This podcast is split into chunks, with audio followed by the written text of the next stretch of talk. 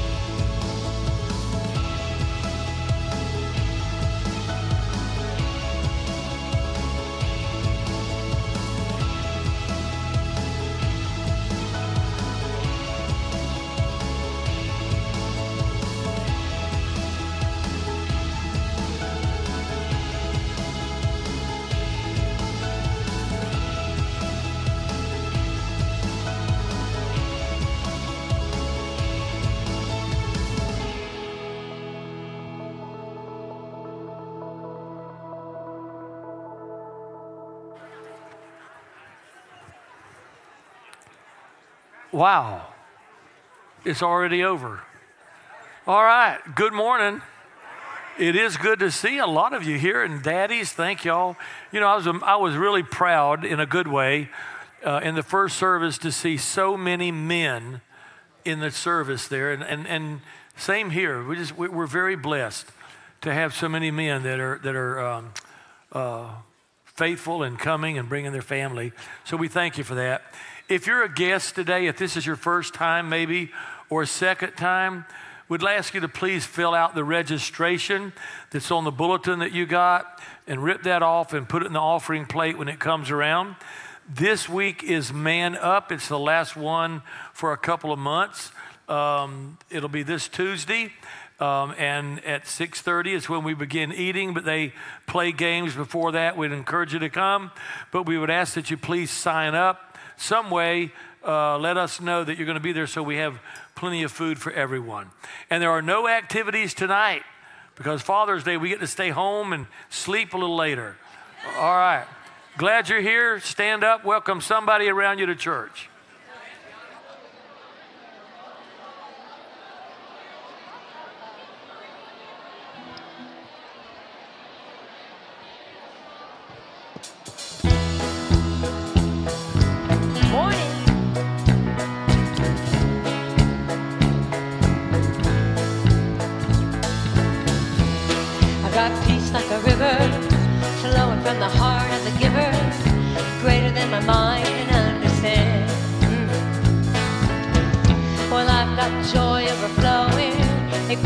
grows from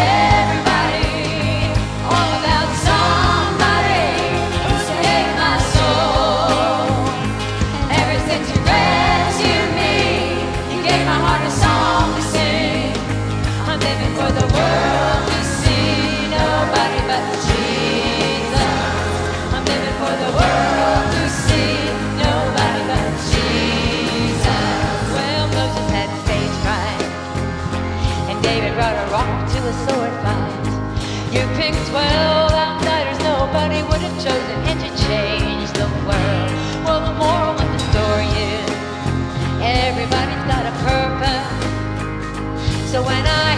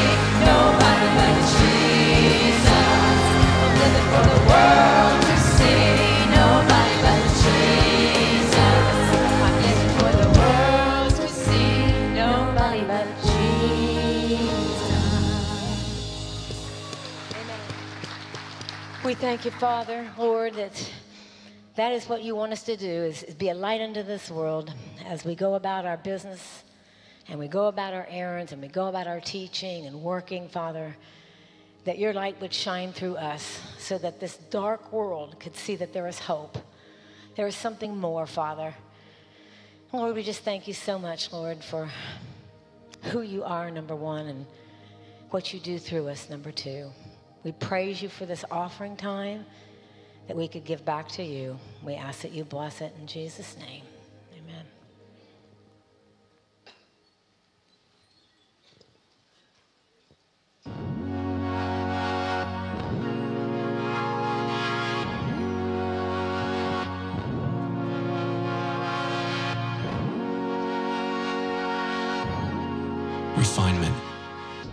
Process of transforming something by making it more pure, solid, and strong. Usually done using heat and pressure in order to remove impurities and make the material more pliable. The Bible teaches us that refinement is also a spiritual process of change that takes place over time through trials, repentance, and the work of the Holy Spirit. Biblical refinement is grounded in the truth that all humans are created in the image of God and are therefore capable of living a life that reflects God's nature. Through the fires of trials and tribulations, we have an opportunity to lean into the power of the Holy Spirit so that we can overcome sin and brokenness and become more like Christ, who is the perfect embodiment of God's character. Refinement will look different for each of us. However, seeking God's guidance and strength through prayer and trusting in His Word for wisdom and truth will help us in our transformation journey. Although refinement is not an easy or painless process, it is essential for all believers as we seek in every way to be more like Jesus. Yeah, that refinement hurts, doesn't it? but Jesus is going to refine us if we want to be more like Him. So we got to withstand the pain and just keep moving on. Don't you want to be like Jesus? Yes.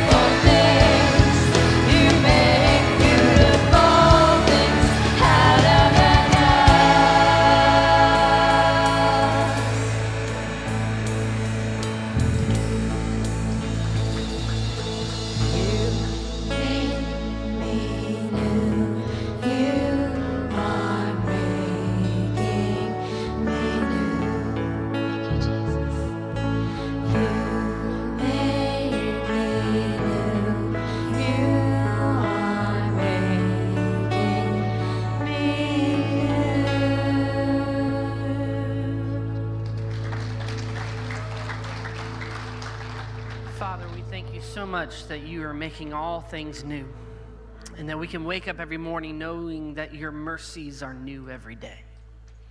And that we can come to you with a clean heart and a, a clean mind and a, a peaceful place, Father, and just knowing that we have a Father who loves us. God, I know today, Father, there's people here that have lost their fathers, and the Father's Day can be a really tough day. But God, I thank you so much that you are the Father to the fatherless and that you fill the gaps where our earthly fathers have not been able to f- fulfill, Father, maybe because they've left.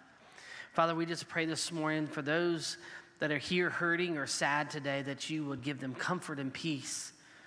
And Father, that you would uh, be with them each and every day, especially today, Father. We thank you, we praise you, we love you. In Jesus' name, amen. Well, it is Father's Day, and uh, I'd like to share a song with you before the message. And um, you know, over the over the years, I was thinking about my own dad, and I can't believe it's been 52 years since he went to be with the Lord. 52 years, it's over half of a century, and um, never forget the night that he left. And um, over the years, I've sang, I've sung songs that uh, you know were meant more for Mama. And I thought, you know what, this, this is one I'm, I'm going to do for my dad. He had a, they didn't always have it easy growing up back then. Um, when he was 14, his dad was killed, and he had to drop out of school like they all did back then if that happened, and no quote safety net, and had to go to work. And um, they just, they grew up rougher than we did, let me tell you. And um, so I just thought about this and the scars that that they carried that we didn't really know anything about because they were all pretty quiet about it. But um, so I just thought, well, this is something maybe if my voice will hold up after both services, I'd be able to share for my dad and let you in on it.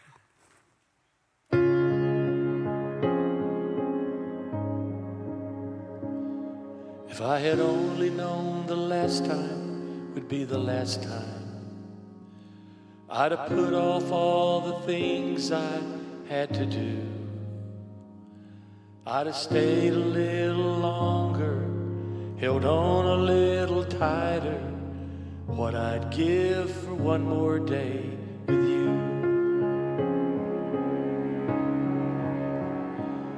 Cause there's a wound here in my heart where something's missing. And they tell me that it's gonna heal in time. But I know you're in a place where all the wounds have been erased. Knowing yours are healed is healing mine. The only scars in heaven won't belong to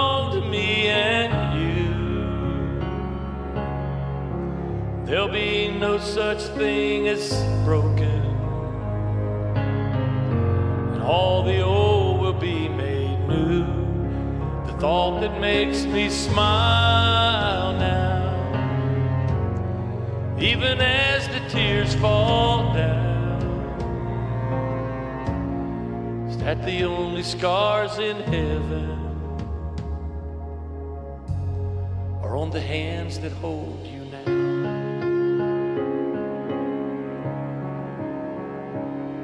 know the road you walked was anything but easy. You picked up your share of scars along the way. Oh, but now you're standing in the sun. You fought your fight and your race is run. Pain is all a million miles away. The only scars in heaven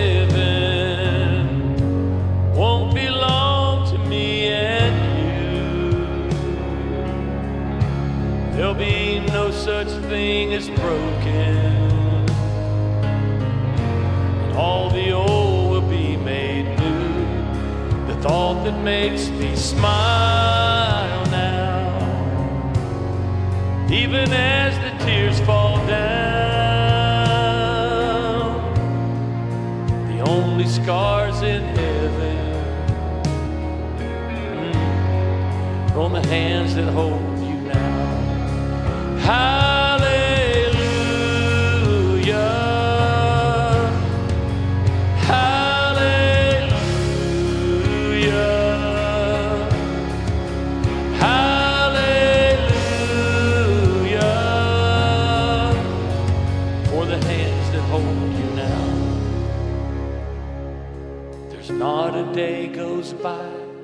I don't see you. You still live in all better parts of me. Till I'm standing with you in the sun. I'll fight this fight and this race I'll run. Till I finally see what you can see.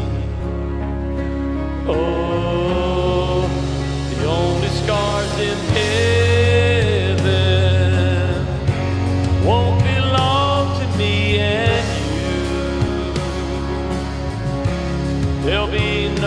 such thing as broken. All the old will be made new. The thought that makes me smile now, even as the tears fall down. The only scars in heaven are on the hands that hold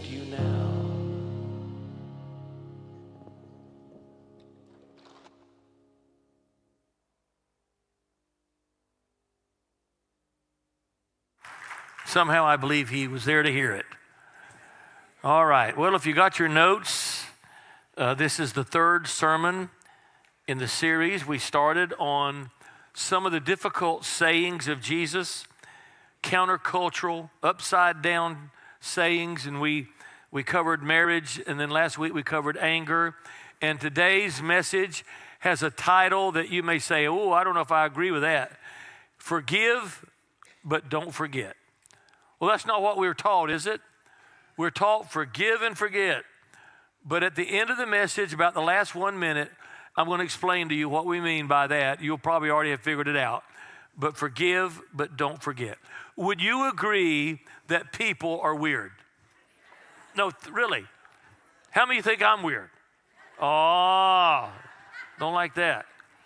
How many of you think that while other people are weird, you're pretty normal? Yeah. All right. Well, I want to begin the message by getting it out in the front and setting a premise, and that is that every one of us is flawed. Every one of us, we're strange, and every one of us, we have an inner weirdo, really, that, that, that we have to deal with. You may appear normal on the outside, but when people get to know you, then they know it's probably different. Um, as a matter of fact, turn to the person next to you and say, You're weird. Tell them their way. You're weird. Yeah.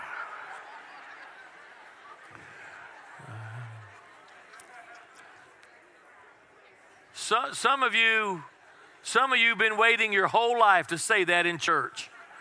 You got to say it. Okay, well, you take the fact that we are all weird and that relationships are very difficult. Would you agree with that? They're hard, they're painful, they're messy. And then you add to the fact that there's about 8 billion of us running around this globe. And it's amazing to me that we haven't done more damage th- than what we've already done. Fortunately, God understands that we as humans, we're in constant need of a, of a relationship bypass. And I actually think that that's one of the reasons that God gave us uh, His love letter, the Bible, so that we could see how real people really are. Now, if you've read your Bible from the very beginning, there are some of the wackiest people you've ever read about in your life beginning at the very start. Now, the Bible doesn't start with these spiritual giants and then move down to us abnormal people. It doesn't do that. I mean, right from the very beginning is weird. For instance, Cain. Cain, the first person born on the face of the earth, what did he do? Killed his brother, right? And then you get to Noah. Uh, the Bible says was one of the most righteous men of his generation. And then later on, he gets naked in front of his kids. Now, I don't know about you, but when I was in Sunday school, I never saw that on a flannel graph of Noah doing that. Then there's a guy named Lot. Uh, Lot had some guys over to his house, and some of the men from Sodom came around and they said, You send them out here, we want to abuse them. And Lot said, No, here's my daughters, you can abuse them. No, seriously. And then I ain't gonna tell you what happened at the end of his life, but I'll guarantee you, you never see Lot on a Father's Day card anywhere. Isaac. Isaac played favorites between Jacob and Esau. That resulted in about a 20 year uh, bad uh, feeling between families, caused a lot of problems. Then, when Jacob becomes a dad, he does about the same thing and starts playing favorites with one of his boys, Joseph. And the other boys get, the other 10 get mad and they want to kill him. They end up selling him. And, folks, when all that and you're still in Genesis. I mean, really. You know, I'll stop there because it almost is getting like one part Sunday school and two part Survivor and three part Jerry Springer. It really does get that way. Seriously. But the bottom line is this relationships have been messed up since day one. And guess what? They still are. And we need help. And so, why does God want us to know about all this kind of stuff? Well, we're looking at these radical teachings of Jesus where he took the, what we would think is normal and kind of flipped it upside down and it became radical. Now, one of the differences is in our culture today, when we as believers, when we as Christians follow the Lord, we don't go out robbing and stealing and burning and looting and do all that stuff. When we follow Jesus, it, ca- it will cause a different kind of a lifestyle. But the reality is, when I see our culture today, most people just don't want to follow the teachings of Jesus because they are radical to them. So, having said that, we're going to look at a very popular, famous passage, in fact, several, but we're going to begin in Matthew chapter 22. Jesus summarizes the question of what is the most important. So here's what he says They said to him, Teacher, which is the most important commandment in the law of Moses? And Jesus replied, You must love the Lord your God with all your heart, with all your soul, with all your mind. This is the first and greatest commandment. Now, notice, then he goes on to say, A second is equally important love your neighbor as yourself. Now, you know what? It hit me this week um, for the first time. He didn't ask that. He said, which is the most important. But it was Jesus who lumped them together. It was Jesus who made them both of equal importance. He said, Love the Lord God with all your heart, your mind, and, up, and love your neighbor as yourself. Love God and love others. That's the whole deal, isn't it? Love God and love others. As a matter of fact, that is God's invitation to us of how to live a great life. See, if you want to have a, a, a great life in the Lord, both of those have got to be clicking in your life. You've got to love the Lord and you've got to at the same time love others. While you are working on your relationship um, with God, you're also working on a relationship with other people. I mean, you can't, you cannot say, I'm working on my love for God but at the same time, I'm harboring all this anger and resentment toward people. It doesn't work that way. You don't come to church and sing songs like, I love you, Lord, but I hate her guts. and I'd like to slash his tires after church. That's not what you do. But listen, I want you to write it down. Seriously, write it down. Upside down living is when I'm right with God and others when I'm right with God and others. Well, what is the secret to that? Well, the answer to that question is really what is foundational and fundamental in the entire Bible. I told you this last week. Perhaps the greatest, the, the, the word that everything in the Bible centers around is the word forgiveness. So, if I want a right relationship with God, what do I do? I ask for forgiveness, right? Okay, if I want a right relationship with God, what do I do? I ask for forgiveness. Who do I ask it from? From God. Well, you are quiet today for some reason. You must think I'm going to be pulling your leg on this thing. No, with, uh, with, with forgiveness, I'm asking God. So I have a right relationship with God when I ask for forgiveness. Next thing to write down, I can have a right relationship with others when I offer forgiveness. When I ask for forgiveness, when I offer forgiveness. Now, we're going to be talking a little bit about both of those, but I'm going to emphasize the second one a right relationship with other people. Okay, and I, I, offer forgiveness, folks, because I believe you'd also agree that most of the heartbreak and the stress and the damage in life is as a result of people in our life, that we have bad relationships. I mean, just this week I was reading about a guy, obviously having marital problems, and he's sitting in the living room and uh, reading the paper, and his wife comes up to him, and she's got one of those uh, copper frying pans you see on TV, and she takes that thing and kapow, that's the side of the head as hard as she can. I mean, knocked him almost out. And when he kind of got his senses about it, he said, What in the world? What was that all about? She says, Well, I was doing laundry and I was cleaning out our pockets and I found a piece of paper in your pocket and it had the name Mary Lou on it. He said, what, what, what are you doing? Don't you understand that just two weeks ago I went to the horse track and Mary Lou's the name of the horse I was betting on? And oh, she felt terrible. She apologized and, you know, I'm sorry I blew this out of proportion. And so a few days later, he's sitting in the chair again. She comes in and kapow! Nearly killed him. And he said, What is that all about? She said, Your horse just called you. Anyway. Anyway.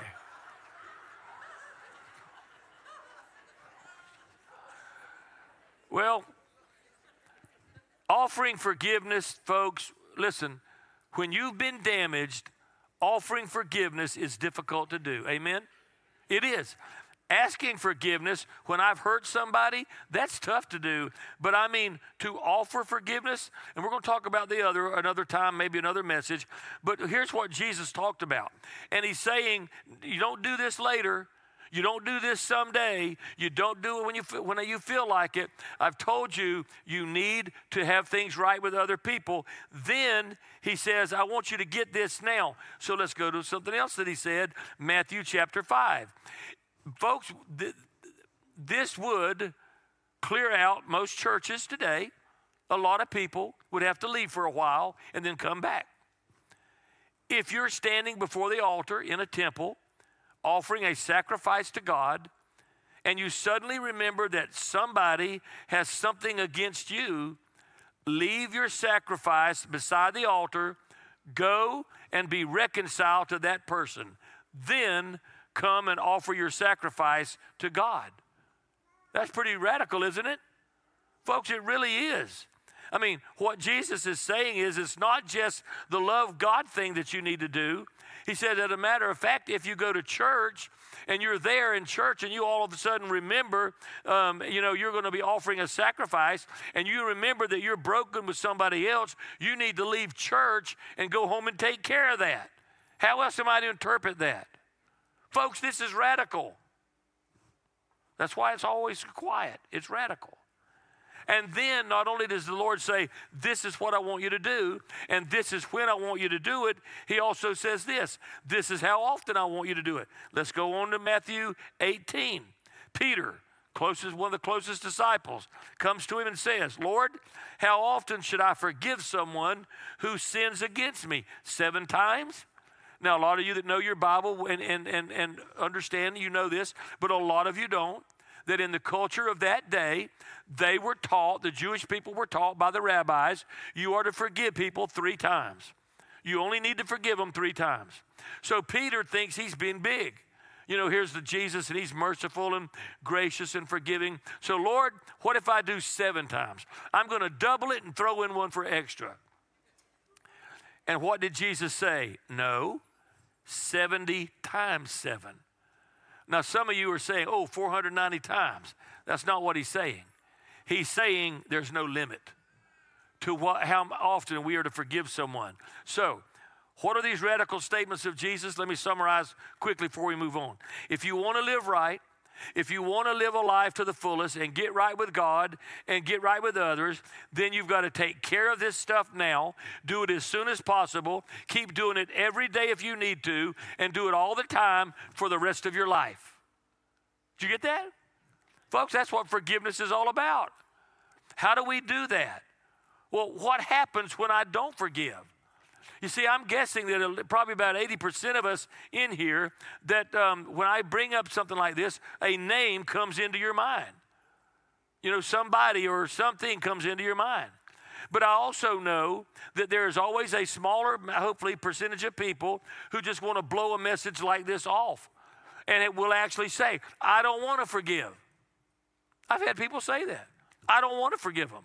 It was too big, it was too deep. Are you listening? Let me tell you a few things that happen when you choose not to forgive. All right? Are you listening? All right. Number one, when I don't forgive, number one, I am disobeying God's instructions. I'm disobeying God's instructions. Now, you may be like, well, that's no big deal. What's new? I disobey God all the time don't really care that much about it, preacher boy. You know? I mean, you know?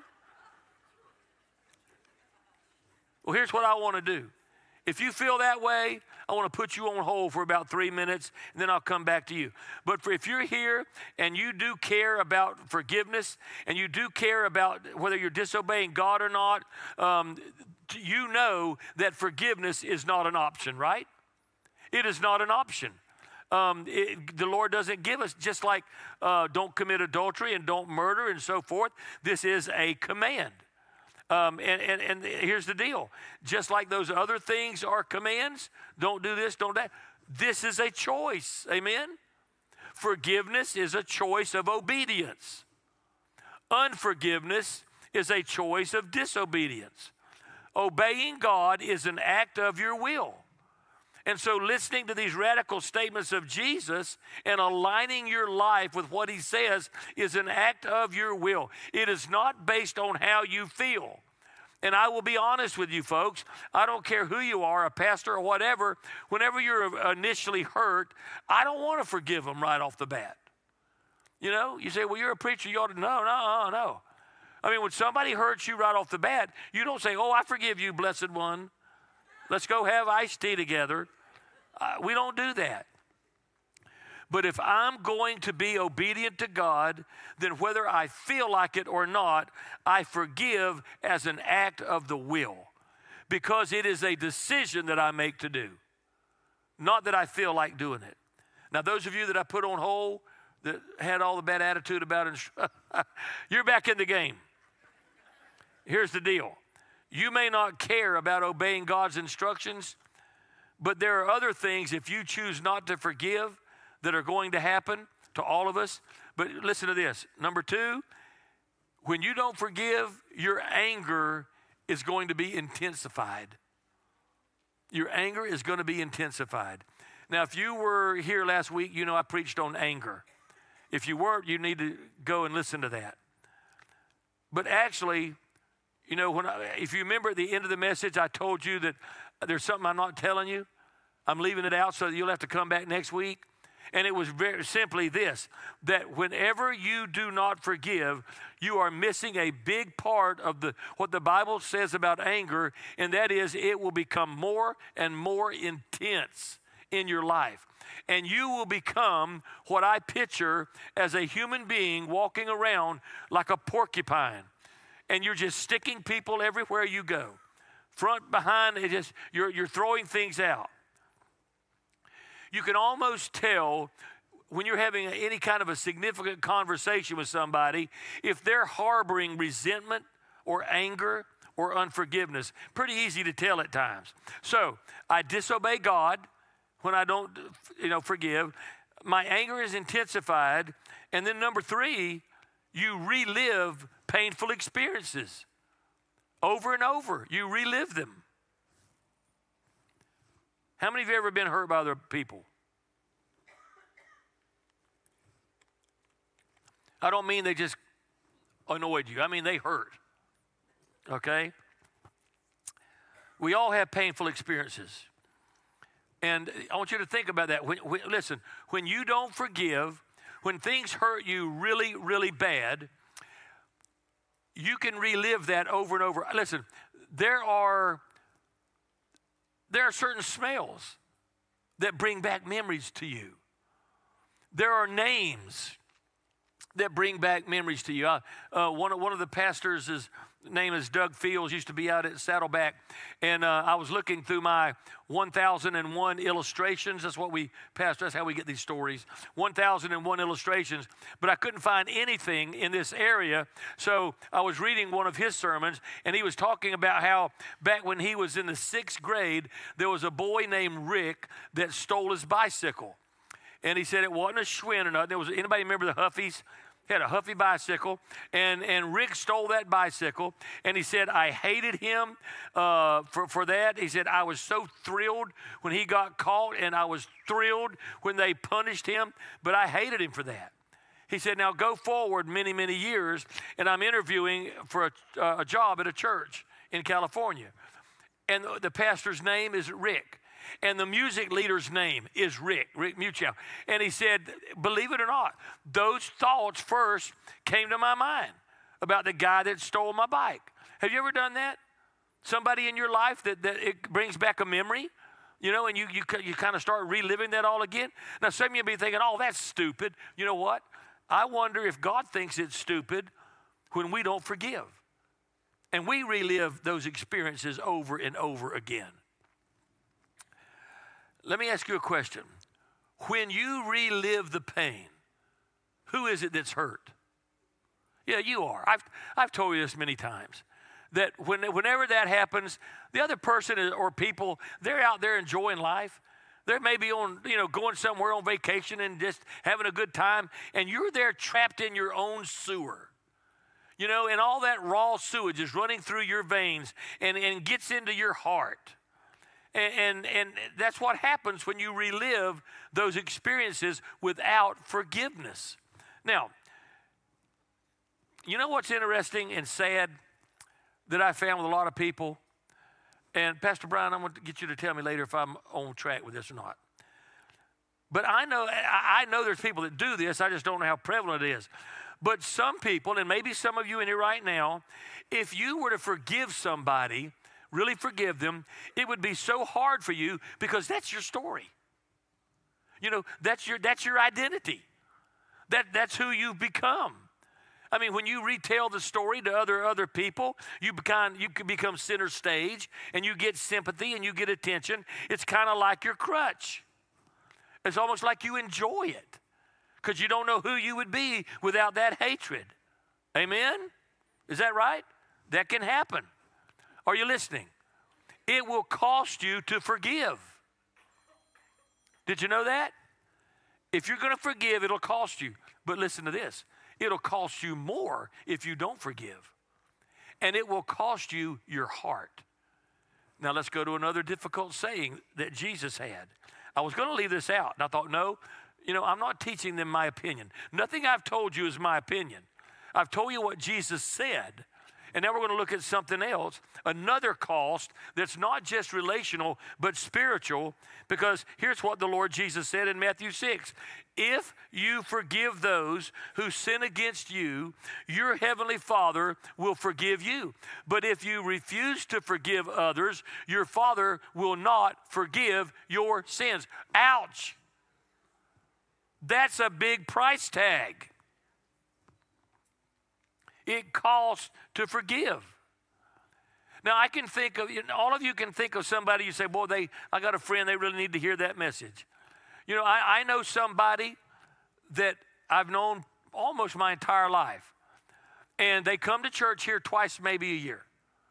And if I were to have called him last week and said, So and so, I want you to come to church this week, man, I'm going to be talking about sex. He'd have probably said, Okay, I'll be there. But if I said, no, I, I'm, I was lying to you, I was just trying to get you there, the truth is, I'm going to be talking about forgiveness. I, will guarantee you the words would have been, Lord, I told you to quit talking about that because I already told you I can't forgive her. I can't forgive her. You ever said that? I can't. Because when that friend, and I count him a friend, would say, I can't forgive her, what I hear is, I won't forgive her. I, I just won't. So, how do we get past that stubbornness? How, how can I begin? I want to give you a few things here. Very practical. We're going to get very practical now. But how can I begin to forgive? Are you ready? Number one, identify the people that hurt you. Write them down. Shouldn't hope it's not a big list, but write it down. It may be a family, it may be one person. Identify the people that hurt you. They're the ones that the ones that you don't want to forgive. Write the name down. Maybe they abused you. Maybe it's the name of the pastor that makes you raise your hand in front of hundreds of people. No, I'm just kidding. Some of you will get that later. But these are the people who are causing you to disobey God's instructions. These are the people that's intensifying your anger. These are the people that are causing you to relive painful experiences over and over. So write it down. Number two, a little more difficult. Determine what do they owe you? What do they owe you?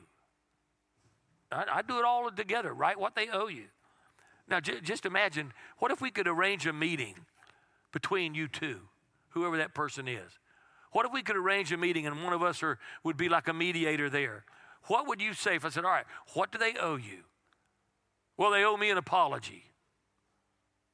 Well, they owe me an explanation. They owe me a marriage. They owe me my childhood. They owe me a thousand dollars. They owe me one of my family members. They drove carelessly and killed one of my family members in a car wreck. What do they owe you? What do you feel has been taken from you?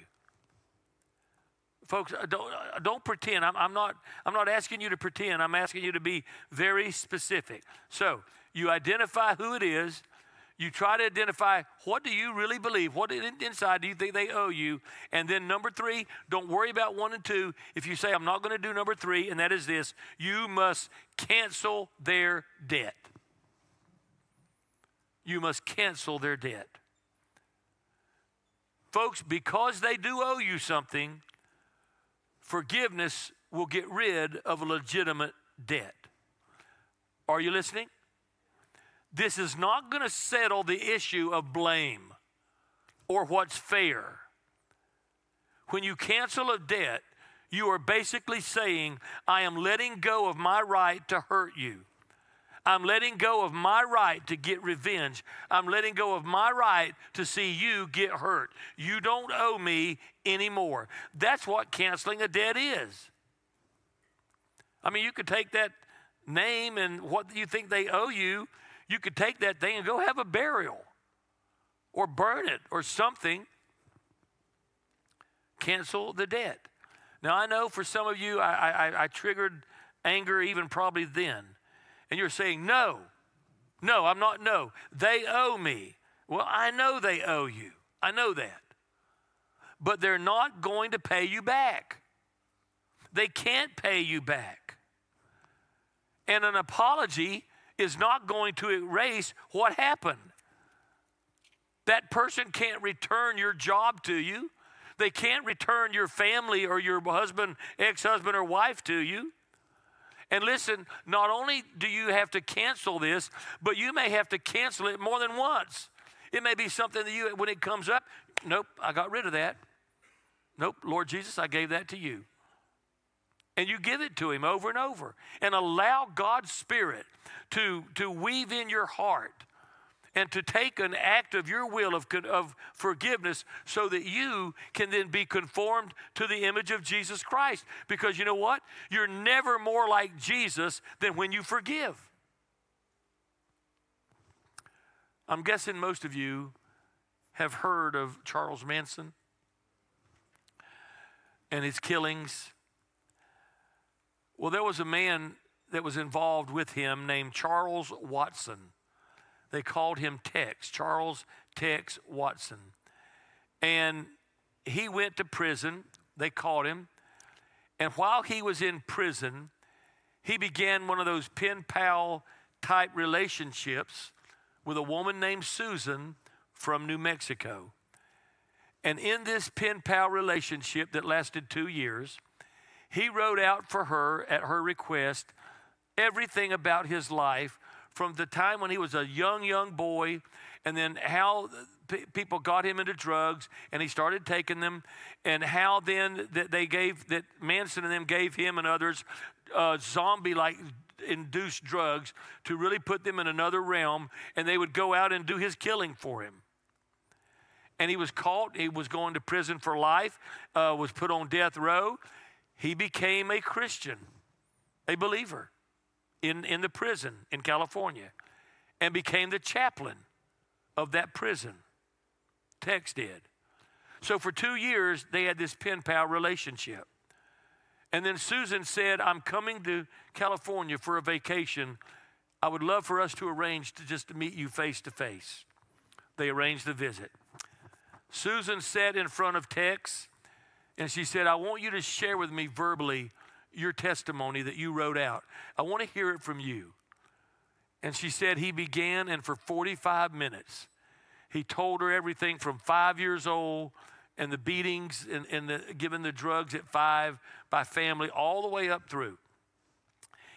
And had to stop, she said, over and over just because he was so just bawling his eyes out. And whenever they were done, if you've ever been visited in the prison, they either have a whistle or a, a bell or something that tells you there's five minutes and then you got to get out. So it warns you to get out. So they, they blew the five minute whistle. And here's what Susan said Tex, I didn't think I was going to tell you this when I came, but I'm going to tell you. My parents were Leno and Rosemary LaBianca, and you killed my mom and dad. And I want you to know I have forgiven you. Now that's canceling a debt. To forgive someone is to set a prisoner free and then realize that prisoner was me that you set free. Folks, I don't think this is simple. Please don't think that I think this is simple. It is not. But it will cost you. Listen, it cost Jesus his life and it cost God his only son so that we could become like him. Colossians 3, Paul says, You must make allowance for each other's faults and forgive the person who offends you. Remember, the Lord forgave you, so you must forgive others. Remember. Now, let me tell you. In fact, you can write this one down, your last fill in the blank. We need to be focusing more on the person that paid such a high price to forgive you. And while you're writing that down, let me tell you we have grown up in a society that says, forgive and forget. But Paul said in that scripture, and the Bible says, no, forgive, but don't forget. Forgive, but don't forget what Jesus did for you. Forgive, but don't forget the cross. Forgive, but don't forget God's love and forgiveness for you. Let's pray.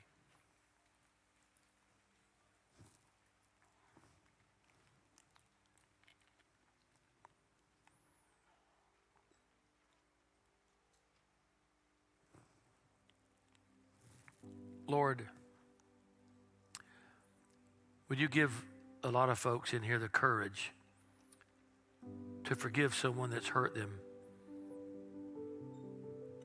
They need your strength to cancel that debt, just like you did the debt that we owe. And it might be that they've carried it around for so long, so long, that it really has become part of who they are. And they don't know if they can do it, and they can't, but you can.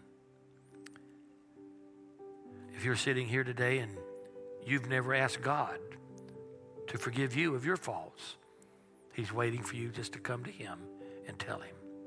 He wants to be right with you, but He wants you also to be right with others. Again, you become right with God by confessing that you need Him and allowing Him to forgive you of your sin. That's the only way you can have a perfect relationship with a perfect holy God is through forgiveness through His Son, Jesus Christ. If you've never done that, please do that now.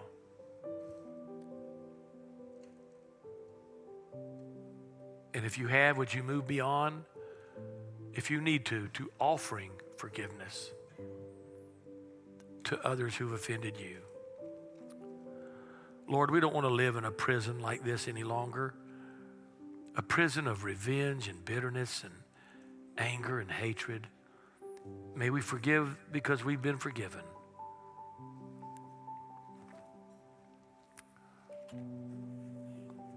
Just out of curiosity, there's no one looking around. Everyone's head is bowed and eye is closed. Is there anyone that this sermon today meant something to you? Like, I, I got to take care of some things. Anyone at all? Would you raise your hands? Any? Oh, oh, gosh, all over. God bless you. God bless you. Oh, goodness, thank you. Then we're going to take a minute and just ask you to pray.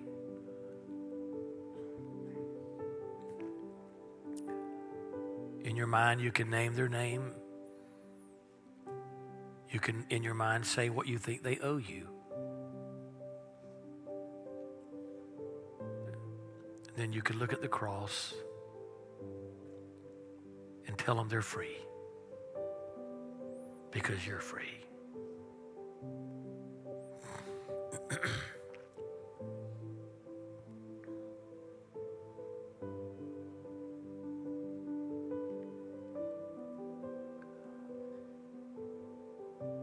Lord, thank you for the honesty and the time that we've been able to spend together.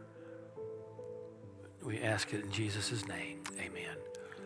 God bless y'all. Daddies, thank you for coming. Have a great Sunday afternoon. Stay safe. Hope to see you next Sunday.